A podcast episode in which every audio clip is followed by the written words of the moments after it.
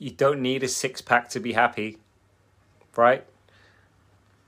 Priorities change. Like maybe in our 20s, aesthetics was really important. The way we looked was really important in terms of um, feeling like we needed to actually, like, in our 20s, we didn't really worry, we didn't really fuss about what we looked like. We were too busy having fun. In our 30s, responsibilities, and now into late 30s, early 40s, like I promise you, you don't need a six pack to be happy. I've seen countless number of clients who aren't working towards six packs, who have never asked for six packs, who aren't living up to and aren't comparing themselves to the top 1% that you see um, on social media and everywhere else. Photo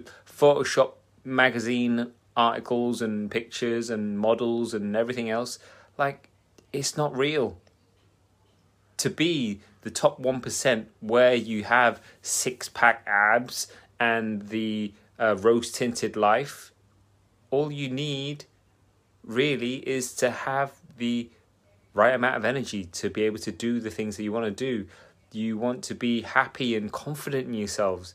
And that doesn't require that you need a six pack to have that. You can have all of that, all of the energy, all of the leading by example, all of the eating better, all of the sleeping better, all of the having that confidence in yourself, the belief in yourself to be able to do things without a six pack. I promise you. And if anything, getting a six pack is just far too much work. Like to get down to that level is going to consume your life. It's going to take over your life. Like to get down to that level of body fat, you know, we're talking 10% at most, right? You have to be meticulous with your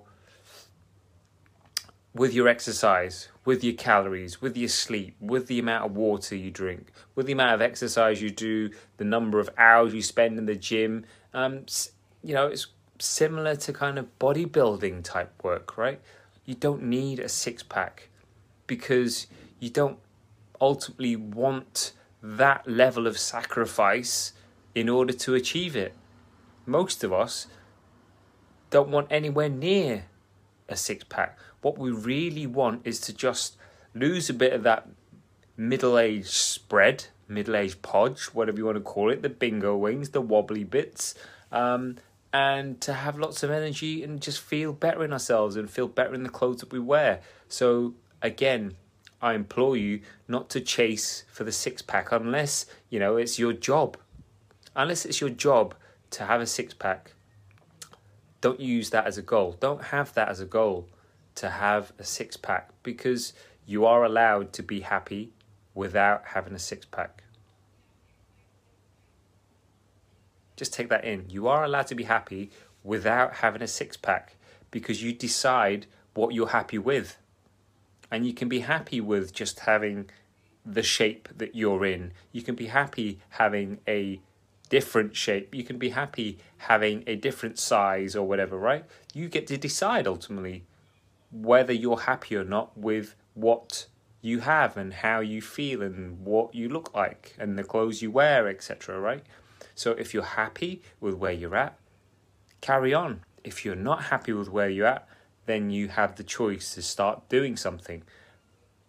But you don't need a six pack to be happy, all right? You don't need a six pack to be healthy or fit, okay? If anything, obsessing over something as aesthetic, as superficial as having a six pack can be unhealthy. So choose something else because you don't need a six pack to be happy or healthy or fit.